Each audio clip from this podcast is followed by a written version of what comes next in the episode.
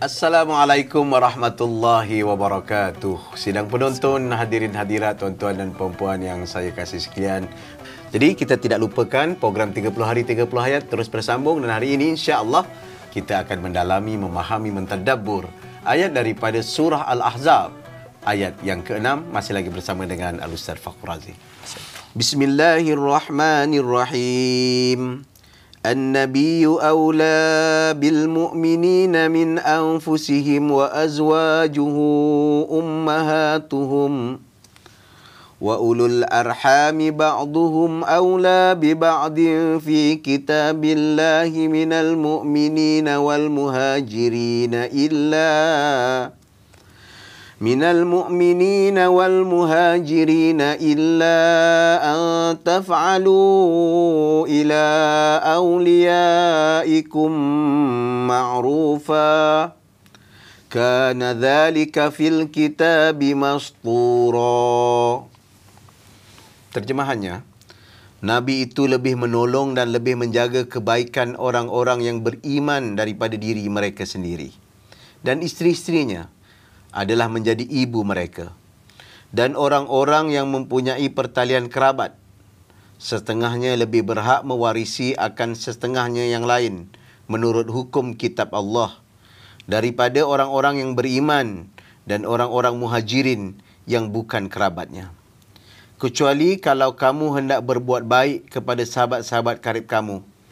Hukum yang demikian itu adalah tertulis dalam kitab Allah dari Ustaz kitab ataupun surah Al-Ahzab iaitu golongan-golongan yang bersekutu. Hmm. Mungkin Ustaz ada penjelasan. Uh, ayat ini hmm. uh, kalau kita nak kaitkan dengan kenapa diletakkan surah Al-Ahzab tu agak panjang Datuk Seri. uh, tetapi kita fokuskan kepada ayat ini dalam konteks yang penting. Ketertiban keutamaan dalam kehidupan kita. Okay.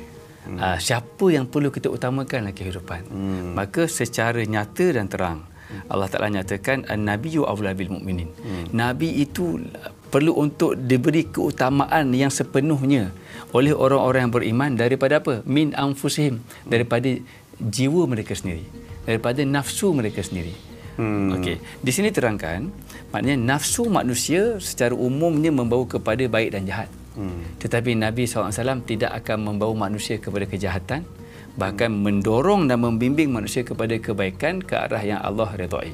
Ya. Kerana baginda Nabi SAW tidak berku, tidak melakukan melakukan sebarang perbuatan melainkan dengan petunjuk wahyu. Jadi kalau di antara diri kita banding dengan Nabi SAW, Nabi lebih utama, bermaksud diri kita dengan orang manusia-manusia yang lain siapa lagi utama? Ya. Tetap Nabi paling utama sallallahu alaihi wasallam. Hmm. Selepas daripada Nabi SAW menjadi yang paling utama, hmm. maka diperteguhkan lagi. Hmm. Isteri Nabi diumpamakan ibarat ibu. ibu-ibu kita. Hmm. Ini bukan ibu biologi. Hmm. Ini bukan ibu angkat. Hmm. Ini diterjemahkan dalam konteks ibu pada kerohanian. Hmm. Jadi bila isteri Nabi SAW Allah nobatkan sebagai ibu para para mukminin, hmm. bermaksud Nabi SAW itu hmm. diperkirakan hmm. pada martabat ayah rohani bagi orang ber, orang yang beriman. Hmm.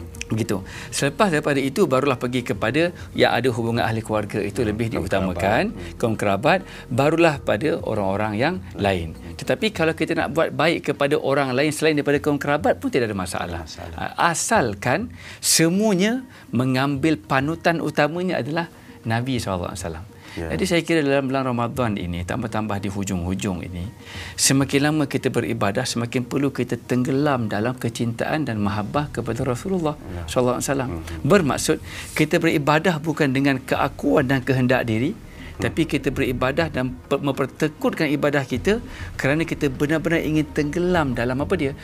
Kasih sayang dan keprihatinan bapa rohani kita hmm. iaitu Nabi SAW. Kalau semua umat Islam Datuk Seri memahami penghayatan ini, hmm. kita semua seibu seayah rohani hmm. dengan Nabi SAW dan para ummahatul mukminin, hmm. maka nak gaduh lama-lama tak? Hmm. Nak benci lama-lama tak? Yeah. Nak dendam lama-lama tak? Tak ada. Hmm.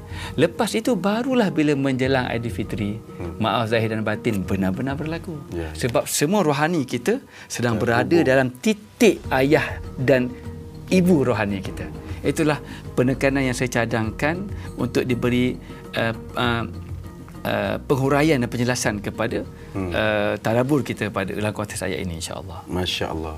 Ia mengikat hubungan kemanusiaan dan hubungan persaudaraan ukhuwah Islamiah yang sejati dengan menghubungkan dan menyatukan jiwa kita dengan Allah Subhanahu Wa Taala dan sudah pasti atas daripada bimbingan dan pedoman ayah orang muslimin ataupun anggap juga ayah rohani ayah rohani para golongan beriman Nabi Muhammad sallallahu alaihi wasallam. Jadi di hujung-hujung ni kita doa kita ya Allah perhubungkan rohaniku dengan rohani Nabi ayah rohaniku.